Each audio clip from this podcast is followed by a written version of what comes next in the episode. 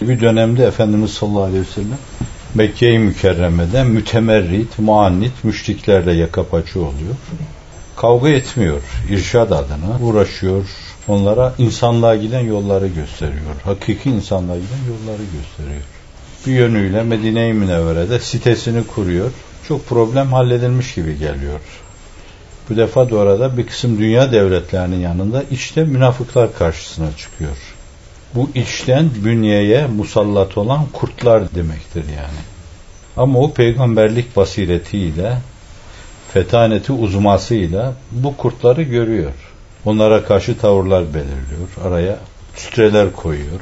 Zararlarının o toplum içinde sirayetine mani oluyor, meydan vermiyor. Ortada olduğu için kuvve-i maneviyeyi takviye ediyor. Kimse sarsılmıyor onların mevcudiyetiyle. O günden başlıyor yani.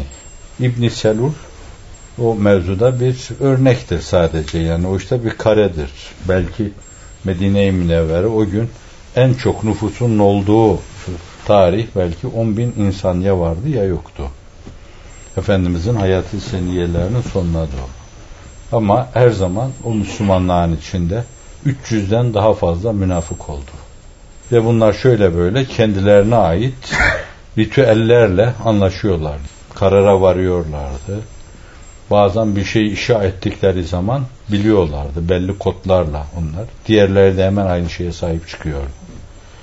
Yani öyle yaygınca medya türü bir şey yoktu herkese ulaşmak için ama fakat münafıkların kendi aralarında kimsenin bilemeyeceği şekilde kurdukları bir sistem vardı ve her an İslam toplumunu sarsma, yıkma için hazır bulunuyorlardı. Allah'ın inayeti İnna nahnu nezzelna zikra ve inna lehu lehafizun hıfzı, riayeti, kelaati ve Efendimiz sallallahu aleyhi ve sellemin de fetaneti, firaseti ona meydan vermiyordu. Bir dönem ki o dönemde İmamül Harameyn Bağdat Nizamiyesi'nin başında. O gidince İmamı Gazali gibi Hüccetül İslam bir insan geliyor o işin başına. Fakat o dönemde Hasan Sabbah zuhur ediyor. Batinilik kortluyor. Ayrı İslam'ı temelden sarsabilecek bir cereyan oluşuyor. Niceleri işte bugün hani Hizbullah uğruna ölen insanlar oluyor. Bugün canlı bombalar oluyor. O dönemde de insanlar intihar ediyorlar, kendilerini öldürüyorlar cennete gitmek için. O kana susamış insanlar, vampirler bağışlayın, kusura bakmayın. Sevimsiz kelimeler bunlar. Bunlar her şeyi yapabilirler. Bir dönemde Kabe'yi bile basıyor, onu bile soyuyorlar bu insanlar. Artık bunların böyle devletlere suikast yapmaları, insanları öldürmeleri adeta adiyattan her şey yaparlar. O dönemde de oluyor. Demek ki o dönemde ne hilafetin gücü, cazibesi, kuvveti, ne Selçukların oradaki askeri gücü ve itibarı, ne Nizamül Mülk'ün devlet tecrübesi, ne de hakikaten Şafii mezhebinden ikisi de fakat çok güçlü hem usulü hem de furuğa vakıf insanlar bildiğiniz gibi İhya'yı okuyoruz şimdi. Gazali'nin kendine göre derinliğini, İmamül Harameyn'in kendine göre derinliğini görün orada. Bunların olması o fitnenin vücuda gelmesine mani olmuyor. Ve bu daha sonraki dönemde de devam ediyor. İşte babayı isyanı var Selçukların. Keykubat, Keyhusrev döneminde Anadolu'da Sivas Kalesi'ne bayrak dikiyorlar. Ta Amasya'ya gidiyorlar. Böyle askeri güç ve kuvvet, mekanize sistemler kullanıldığı dönemde onu yapıyorlar. Öbür türlü gammazlama olduğunda onu yapıyorlar. 9. Reisi Cumhur bir şey demişti. Türk toplumunda belli bir tarihten bu yana gammazlama dönemleri vardır. İnsanlar o dönemde kime bir çamur atarlarsa tutar. Buna çok dikkat etmek lazım. Ve şimdi bizim ülkemiz böyle bir gammazlama dönemi yaşıyor. Yani birine c diyorsunuz tamam gitti onun işi bitti. Birine cu diyorsunuz onun işi de bitti. Yakıştırın söyleyin yani bunları. İsterse onlar öyle olmasınlar. Fakat öyle demek yeterli oluyor onlar için. Böyle fitne dönemleri ara ara gelmiş. Bu açıdan arkadaşlarımız dünyanın dört bir yanına yayılmışlar. Hakikaten öyle zannediyorum ben. Ben izanımda yalan çıkarmasın Allah. Bir adammışlık ruhuyla gidiyorlar. Mektepten mezun olmuş, şeyi burnunda bir delikanlı. O günkü arzularının fotoğrafını çekecek olursanız içinde çok farklı şeylere rastlarsınız. Annenin babanın isteğini de oraya koyunca çok ciddi bir cazibe merkezi haline gelir. Ülkeden ayrılmak çok zordur. Onu bana sorun. Burnumun kemikleri sızlıyor. Ülkemin toprağını düşündükçe. Fakat bütün bunlara rağmen Medine'ye hicret eden muhacirler gibi gittiler bu arkadaşlar. E ben şimdi bilemiyorum daha ötesinde nasıl oluyor insanlar. Onları görenler onların destanını yazsın. Beni alakadar etmez. Bilip tanıdığım arkadaşların durumu bu. Onun için ben onlara adanmış ruhlar diyorum. Şimdi bunca adanmış ruhun içinde yani nur akan bu oluğun yanında bir de Necip Fazıl merhumun ifadesiyle kir akan oluk var. Oluklar çift çift. Kiminden nur akıyor, kiminden kir. Şu yükselen buluta bak, şu inen yağmura inat. Bir tarafta simsiyah, is ve duman, diğer tarafta da damla damla rahmet. Sağanak sağanak rahmet. Bu hep olmuş, yine olacak. Hiç sukut hayal yaşamayalım, hiç inkisara düşmeyelim Allah'ın izniyle. Öteden beri mirane mülazalarım içinde bir şey arkadaşlarımın dikkatini çekmişimdir. Böyle gayri memnun tipler gördüğümüzde bunları küçümsemeyelim ve bir ikidir diye azımsamayalım. Hep arz ederim gayri memnunlar insanlık tarihinde bir köy kurmamışlardır. Fakat çok imparatorluk yıkmışlardır. Roma'nın zirüzever olmasında o koca Selçuklu Devleti'nin, İlhanların, Karahanların, Harzemlerin zirüzever olmasında hep böyle müzik tipler çıkmış ve bu kocaman devletleri yerle bir etmişlerdir. En son kurban olan devlet de Osmanlı Devleti'dir. İslam dünyasının tehlike ifade eden suğurunda, değişik gediklerinde, kapılarında nöbettar gibi duran Bin Nabi'nin ifadesidir bu. Alemi İslam'ın şimalinde Osmanlılar olmasaydı bugün yeryüzünde Müslümanlık yoktu der. Büyük marifli mütefekkir. Bundan sonra da olacaktır bu. Yani nur akmaya başlayınca sanki kiri de tetikliyor gibi yani. Bir kısım azımsız kimseler çıkacak veya karakter bakımından paraya zaafı olan, cismaniyetine düşkün olan, yaşama tutkusu bulunan, tuğle emel sahibi olan, gözü ileride başka hesaplarda olan, bir şey olmaya çalışan insanlar karakter bakımından bunların insan olarak immün sistemleri felç. Her virüs bunların bünyesinde çoğalabilir. Öyle tiplerdir bunlar. E bunları keşfeden ehli dünyada bunları kullanıyor. Bunları bir kenara çekerler. Bunlara bir şeyler fısıldarlar. Bir şeyler tutuştururlar ellerinde. Ve sizi yıkmayı onlara emanet ederler. Sonra da her şey size, hizmetinize fatura edilir. Allah şimdiye kadar çok şeyi savdu. İnna nahnu nezzelne zikreyi açıktan açığa gördük. İz düşümünü, gölgesini vallahu yasimüke minen nas. Bunu da gördük. O bir zat hakkında hakikiydi. O asli, o masariyetin kahramanıydı. Fer'i iz düşüm mahiyetinde o işin kahramanları vardır. Bugün de vardır. Aslı olmasalar da o aslın gölgesinde. Bugün de o saldırmalar devam edecek. Evvela immün sistemi yıkılmış adamlar diyelim madem öyle geldi. Bunlar virüslere açık bünyeler. Bunları azımsamayalım, küçümsemeyelim, dikkat edelim. Elden geldiğince Efendimiz sallallahu aleyhi ve sellem o münafıkların tahribatına meydan vermemek için neler yaptıysa onları yaparak eritelim yani. İcap ederse onları çoluk çocukları içinde bile tesirsiz hale getirelim. Mesela bir örnek yine bir iki kare içinde bir örnek. O münafıkların başı Ser münafık. Abdullah İbni Übey İbni Selul. Oğlu Abdullah İbni Abdullah İbni Übey İbni Selul sahabe-i kiramın gözdelerinden, güzidelerinden birisi. Kızı Naciye yine bir sahabiyle evli. Çok büyük bir kadın. Yani meşahirden birisi. Şimdi bir münafıkın evinde iki tane sürgün var ki mükemmel mi mükemmel. Hem erkek hem de kadın. Bunlar babalarının münafık olduğunu bilmiyorlar. Oğlu şüpheleniyor biraz. Efendimiz öyle bir kontrol altına alıyor ki onları. Onları elinde tutuyor. Ve aynı zamanda babalarına karşı da bir şey demiyor. Ne kadar demiyor. Vefat ettiği zaman oğlu gelince gömleğini ver diyor. Veriyor gömleğini. Vaka onun bir hikayesi var. Hadis şarihleri anlatıyorlar. Hazreti Abbas Efendimiz Bedir'de esir düşünce o peygamber amcasına bir cemil olsun diye işte çıkarıp gömleğini veriyor. O gömlek Efendimiz'de kalıyor. Efendimiz hiç minnet altında kalmama mülazasıyla ondan gelen o gömleği yeniden ona kefen olarak iade ediyor. E, cenazesinde de bulunuyor. Cenazesinde bulunduktan sonra Allah men ediyor. Münafıkın cenazesinde bulunma buyuruyor. Şimdi bunlar meseleyi çok iyi kontrol altına alma demektir. Araya hiç mesafe koymuyor, uçurum koymuyor. Sadece kendi insanına, kendi çevresine bilmeleri gerekli olan şeyi öğretiyor. Onları seviyeli tutuyor. Onların gözünü açıyor. Adeta onların gönüllerine basiret koyuyor. Onlara doğru görme, doğru okuma, doğru değerlendirmeyi öğretiyor. Dolayısıyla problem çözülüyor yani. Kobraların içinden geçerken onları oyalayıp kendini ısırtmama sistemini öğrenmişsen varsın dünya kobra dolu olsun ne olacak? Zamanla onlar mevcutları ne kadarsa şayet ona münhasır kalıyor. Ölen ölüp gidiyor, onun yerine bir tanesi dirilmiyor artık. Abdullah İbni Übey İbni Selul ölüyor, arkası gelmiyor artık o münafıkın. Daha orada 300 tane, hatta yine sahih hadis-i şeriflerde var, biri gelip diyor ya Resulallah, ben diyor pişman oldum bu kirli işten diyor. Ben doğru dürüst içimden inanarak sana teslim oluyorum diyor ama benim gibi çok insan var. Haber vereyim mi? Verme diyor Efendimiz. Demek ki bilme, onlarla uğraşma, onları falan edeceğim filan edeceğim deme meselesi bir çare olsaydı Efendimiz sallallahu aleyhi ve sellem onların hepsini faş ederdi. Oysa ki Hazreti Hüzeyfe'ye bazılarını söylemiş. Sadece ona münhasır kalmış.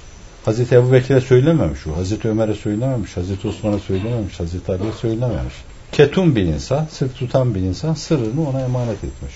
Bilsin bazılarını bilsin demiş. Yerinde konjöktüre göre belki o bazılarını ikaz edecekti. Şimdi bunların bilinmesi ve bunlara göre donanımın sağlam olması, bunların tahribatına meydan verilmemesi her zaman çok önemli bir şeydir. Her zaman olacaktır. Bunu realite olarak bileceksiniz. Zayıf insanlar her zaman kullanılacaklardır bunlar. Fakat fırsat vermeyeceksiniz bunlara. Meselenin bir yanı bu. İkinci mesele ben hep hidayet dileğinde bulundum. Dualarım bandımın üstüne taştıysa orada Allah'ım istikametten ayırma, Allah'ım hidayet eyle dedim. Bugün aleyhte siteler açan, aleyhimizde yayın yapan, neşriyat yapan insanları bile dualarımda yad ettim. Hazreti Üstad'ın kitabını kaldırıp yere atan insanlar hep bir korkuyla dua ettim ben ona. Bir taraftan o büyük zatın gönlü kırılmıştır. Acaba onun gönlünün kırıldığı insanlara dua ederken bir gönül mü kırıyorum ben? Bir bu korku içimde. Bir de ufkum itibariyle bizim esas meşrebemiz muhabbettir. Mesleğimiz imana ve Kur'an'a hizmettir bizim. Böyle olunca kalbimizi açmadığımız insan kalmamalı ve olmamalı. Meşrebimin gereğini yerine getiriyorum. Elimde değil, o karakterim benim. Bir kötü adamın en kötülük yaptığı yani başımdan aşağıya kirleri işte bir kir oluğu gibi akıttığı anda bile burada cehenneme gidiyor gibi geldi içime böyle. Arz etmiştim odanın içine girdim ben orada hayır ya Rabbi dedim. Hiç kimse hakkında böyle bir mülahazaya sahip çıkamam ben. Öyle bir şeye amin diyemem. Öyle bir şeye dua edemem. Çünkü cehennem çok şiddetli bir azaptır. Şimdi bir de halimiz budur. El alem kötülük yaparken ellerini açıp ona dua etme, insanca bir tavır ortaya koyma demektir. Bir zahril gayb, duanın gücünü arkana alma demektir. Öyle birine dua ediyorsun ki Cebrail, Mikail, İsrafil, Azrail diyecekler. Ya Rabbi buna bak bu kime dua ediyor? Allah'ın kulu. Kimse hakkında kötülük mülazamız yok. Bütün insanlar hepsi iyi olsa, yolunu bulsa, cennete girse daha iyi olmaz mı? İsterse zebaniler hiç insan bulamasınlar ve cehenneme hiç kimse girmesin. Ne kötülüğü var buna? Bizi alakadar etmez o mesele. Bir de böyle dua dua yalvarmak, onlar için katiyen teline bedduaya girmemek lazım. Gazaplanmamak lazım, öfkelenmemek lazım. İnsanız, tabiatımız icabı. Belki rahatsız olduğumuz anlar olabilir bir darbe yediğimiz zaman insiyaki bir kısım tepkilerimiz olabilir belki. Reaksiyonlarımız olabilir. Fakat bunları fiili bir duruma, kavli bir duruma dökmedikten sonra bunlardan dolayı muhafaza olmayız.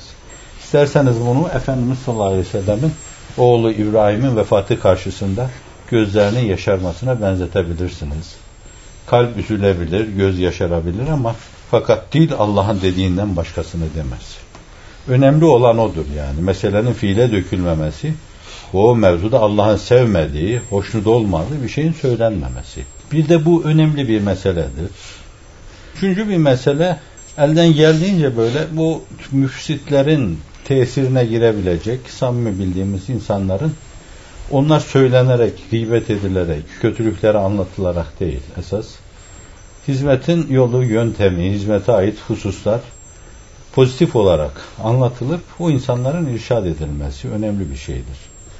Yani diyelim ki ben endişe duyuyorum. Acaba bu mefsedet fikri başka arkadaşlarımızda da olumsuz bir kısım tesirler icra eder mi? Onların da kafasını karıştırır mı? O zaman mesleğin esaslarını söylerim yani. Bizim bir tek gayemiz var. O da Cenab-ı Hakk'ın hoşnutluğunu kazanmak. Bu tek gayeyi gerçekleştirme meselesini de dünyada tek gaye sayılabilecek bir meseleye bağlamışız. O da namı celili ilahinin dünyanın dört bir yanında duyulması. Bizden evvelkiler Allah'ı güzel tanıttılar.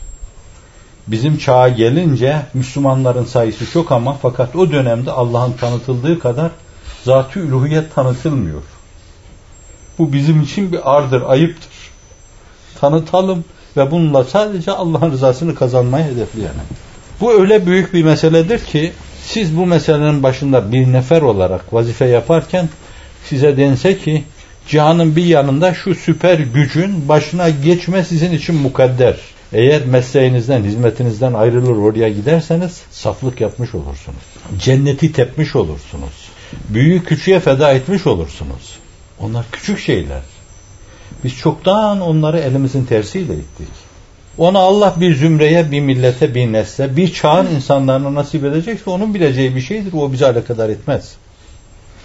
Bizim yapacağımız şey Allah'ın rızasının peşinde olmak ve bunu da namı celili ilahi aleme duyurmak suretiyle tahsil etmektir. Bu sayede çok insan böyle düşünecek. Her yerde bu duyguyu, bu düşünceyi soluklayan insanlar olacak. Belki size bize inanmayacaklar. Ben böyle 50 defa dedim. 50 defa dememe rağmen hala birileri Füzuli'nin ifadesiyle desem ol bir vefa bilmem inanır mı inanmaz mı? Hayır inanmaz. O da beni alakadar etmez. Ben her zaman söyleyeceğim ona. Diyeceğim ki bizim başka bir talebimiz yok. Talebimiz budur. Herkes bunu böyle bilsin. Başka şeyler telaffuz etmesin. Başka şeyler konuşulmasın. Arkadaşlarımızın aydınlatılması dedim yani. Bir de bu bu türlü müfsit hareketlere karşı ve nifak gibi görülen durumlara karşı, münafık gibi görünen insanlara karşı yapılması gerekli olan şey budur. Onlara da bir şey söyleme imkanı varsa şayet usulüne göre, üslubuna göre söylenebilir, yumuşatılabilir, zararları aza indirilebilir, tahribatları önlenebilir. Fakat üslup bilmeyenleri o mevzuda yeterli olmayanları onlara bir şey anlatmaya kalkmaları da doğru değil. Daha ciddi komplikasyonlara sebebiyet verebilirler. Yani kobrayı neyi çalma yatıştırıyor. Onu uysallaştırıyor, uzlaştırıyor. Fakat bazılarına hiçbir ses tesir etmiyor. Hafizan Allah. Vicdan tamamen tefessü edince hiçbir ses tesir etmiyor.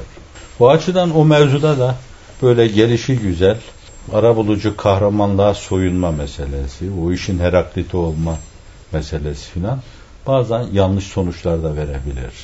Hareketlerimiz ana hareket adına, cereyan adına olduğundan dolayı hata yapmış olabiliriz. Bu işin içinde Müslümanlığın kaderi var. Dine, imana hizmet eden dünyadaki bütün Müslümanların kaderi var.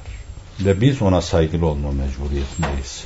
Artık şahsi mülazamız yok. Şahsi düşüncemiz yok bizim. Falanın filanın şahsi yok, şahsiyeti yok. İslam'ın onuru var, İslam'ın gururu var, İslam'ın şerefi var, İslam'ın nişanı var. Biz onu görme gözetme mecburiyetindeyiz. Bu da meselenin bir diğer yanı. Bir diğer yanı sabah akşam dualarında dediği gibi Allah bizi münafıkların şerrinden, muhafaza buyursun. Münafık kafirden eşittir. Kur'an innel münafıkine fidderkil esfeli minen nar buyuruyor. Onun için diyor Rusya'daki Rus'un bana reva görmediğini benim bu dostlarım bana reva gördüler. Rusya'da, Kosturma'da o insanlardan görmediği mezalimi görüyor. Kendi ülkesinde. Yakın duran kimselerden. Onların dinine, diyanetine hizmet ettiği, kültürlerinin heykelini dikmeye çalıştığı insanlardan öyle şey görüyor ki ne eski Çarlık Rusyası ne de daha sonraki komünistler o kötülüğü yapmıyorlar. O konuyla alakalı iş bir diğer yanı da şudur. Hiç kimsenin tepe taklak cehenneme yuvarlanmasını istemeyiz. Hislerimiz açısından en kötü insanı bile ben rüyamda görsem cehenneme götürülüyor. Yine şairi şairin ifadesiyle kollarımı makas gibi açarak burası çıkmaz sokak derim yani. Beni çiğner öyle geçersiniz derim. Bu hissi bir meseledir. Bu benim vicdanımın sesi, benim o mevzudaki genel mülahazalarım, karakterimin sesi bu benim. Fakat bazen sen o karakterini kullanamazsın. Bu meselede bir Allah hakkı varsa, bir peygamber hakkı varsa, bir dinin geleceğinin, kaderinin hakkı varsa o mevzuda sen kollarını makas gibi de açamazsın, başka türlü de açamazsın. Allah hakkının söz konusu olduğu bir yerde dava vekilliğine kalkmak Allah'a karşı saygısızlıktır. Diyanetin ruhuna karşı saygısızlıktır. Dine karşı saygısızlıktır. O bizi aşar yani. Sen kendi hislerini ortaya korsun. Allah Resulü sallallahu aleyhi ve sellem mahşerde de ilk defa haşrola ümmeti ümmeti diyen kalkıp kollarını geren bir insandır ama fakat yine Allah'ın azap edeceği kimseler vardır. Çünkü ona icabet etmemişlerdir. Çünkü onun gelmesine rağmen Allah'ı kabul etmemişlerdir. O kulu la ilahe illallah tüflihu demiştir. Onlar dememede ısrar etmişlerdir. O kollarını gerse de, makas gibi açsa da onu aşar o mesele. Efendimiz'i aşar deme meselesi de beni aşan bir konu utanıyorum orada. Fakat unutmamak lazım. Allah hakkı çok büyüktür. O yaratandır. Onu gönderendir. Onu peygamber yapandır. Onunla insanlığı kurtarandır yani. O çok önemli bir mesele. Aşkın çünkü. Bu açıdan hani onlara ne olur? Bir bizim açımızdan meselenin bir yanı var. Biz kimsenin öyle yuvarlanıp gitmesini ve devrilmesini istemeyiz. Orada bile bize bir fırsat verseler kim bilir belki hislerimize kapılır elden tutmak isteriz bilemeyiz ama o fırsatı bize vermezler. Hem biz kim oluyoruz ki Enbiya-i İzam'ın sellim sellim dediği bir zeminde kalkıp da başkasına el uzatalım ama şimdilik genel hissiyatımızı ifade ediyorum ben. Onların gerçek hallerini bilemeyiz. Aklıma geliyor ki bazı kimseler küfür olarak girmiyorlardı o işin içine. Sadece bir hizmeti, bir hareketi temsil eden insanların kıstaslarını, ölçülerini, kriterlerini beğenmediklerinden, çekememeden veya o hareket içinde işte kendilerine bir hakkı temettü mülazasına bağlı olduklarından dolayı yapıyorlar. Şimdi böyle davranıyorlar ama mesela namaz kılıyor olabilirler bunlar. Oruç tutuyor olabilirler. Kim bilir belki hala teheccüd de kılıyor olabilirler. Şimdi o mesele de bizi aşar. O bir kötülük yapıyor. Sizde bir gerilim, bir bilenme hasıl ediyor. Biliyor siz o mesele. Belki ona ihtiyaç var öyle bir şeye. Bileceksiniz ki ileride daha ciddi böyle kobralar çıkacak. Panterler çıkacak. Dübler çıkacak. Üzerinize saldıracaklar sizin. Biliyor bunlara karşı. Sizin mukavemet sisteminizi geliştiriyor Allah Celle Celaluhu. Böyle antikor oluşturmak için bir şeyler veriyor onları. Bünyenin içinde yaratıyor, hasıl ediyor. Bunu yapıyor. Onlar da tamamen kafir değilse, mürtet değilse, hakiki manada şer'i tarifi çerçevesinde münafık değilse onlar için de bildiğini yapar yani. Bir de meselenin o yanı var. Bilemeyiz. Onun için kalkıp şimdi onlar şuradadır diyemem. Ben Allah hakkında şöyle düşünüyorsa, Efendimiz hakkında şöyle düşünüyorsa, Kur'an hakkında şöyle düşünüyorsa, din hakkında, diyanet hakkında böyle düşünüyor ve hizmeti imaniye ve Kur'ani'yi zararlı görüyor, böyle davranıyorsa meseleyi şahıstan tecrid ederek, soyutlayarak diyebilirim ki böyle düşünen insanı Allah cehenneme kor. Çünkü Kur'an-ı Kerim'de naslar, sünnet-i sayedeki naslar bunu gösteriyor. Ama falan şahıs, filan şahıs tam bu fotoğrafa uyuyor mu, uymuyor mu? Onu ben bilemem yani. La ya'lemu gaybe illallah. Allah'ın bileceği bir şeydir. Bu da bizi aşar. Her fert akibetin ölü olmasından korkmalı hafizan Allah. Çünkü Allah'ın inayeti olmazsa hiçbirimiz korunamayız. Bildiğiniz gibi yine mucizatta Ebu Hüreyre diyor ki Allah Resulü'nün huzurunda oturuyorduk diyor. Efendimiz sallallahu aleyhi ve sellem buyurdular ki içinizden birinin dişini cehennemde Uhud dağı gibi görüyorum. Bu cehennemde insanların bünyelerinin büyümesi, misali vücutları öyle büyümesi ondan kinaye olarak böyle söyleniyor. Orada bulunan arkadaşların hepsi böyle güzel güzel gittiler, iyi gittiler, iyi yollarını buldu, yürüdüler. Bir arkadaşla ben kalmıştım sadece diyor. Yemamede o vardı diyor. Hazreti Ebu Bekir döneminde. Yanımdaki o arkadaş Müseylemetül Kezzab'ın saflarında öldü. Ben o zaman içimden korku silinip gitti. Elhamdülillah ben değilim dedim. Birinin devrilmesine elhamdülillah demek değil bu. Kendisinin devrilmediğine elhamdülillah demektir. Eğer hepimiz böyle hafizan Allah ihtimaller dahilinde maili inidam olmakla karşı karşıya bulunuyorsak teminatımız yok yani. Emniyet bizim işimiz değil. Allah emin kılarsa emin oluruz. Çok korkmalıyız, çok titremeliyiz ve bu bizi Allah'a sığınmaya sevk etmeli. Urvetül üskaya sımsıkı sarılmalıyız, kopmamaya çalışmalıyız ondan. İşte yine o sözü tekrar edeyim. Tut elimden Allah'ım tut ki edemem sensiz. Ona tutunmayınca kimse ayakta duramaz. Biz aczımızı, fakrımızı idrak ederek bizi yaratan zata babasına annesine güvenen bir çocuk gibi yani bir derin suda onu çocuklarını suyun içine bıraksalar çocuk rahattır yine. Çünkü der ki annem babam beni mutlaka salmaz der. Çocukluk hissiyle bile onu kavrar. Biz aczımızı, fakrımızı düşünerek kendimizi tam ona teslim edersek zaten iman teslimi, teslim tevekkülü, tevekkül saadeti dareini netice verir diyor. İnşallah böylece saadeti dareyni elde etmiş oluruz.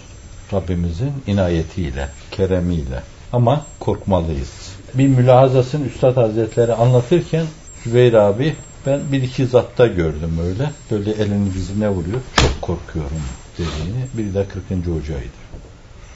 Çok korkuyorum akıbetimden. Zübeyir abi üstadım çok korkuyorum diyor akıbetimden. Üstad Hazretleri hani iltifat eder. Korkma oğlum korkma.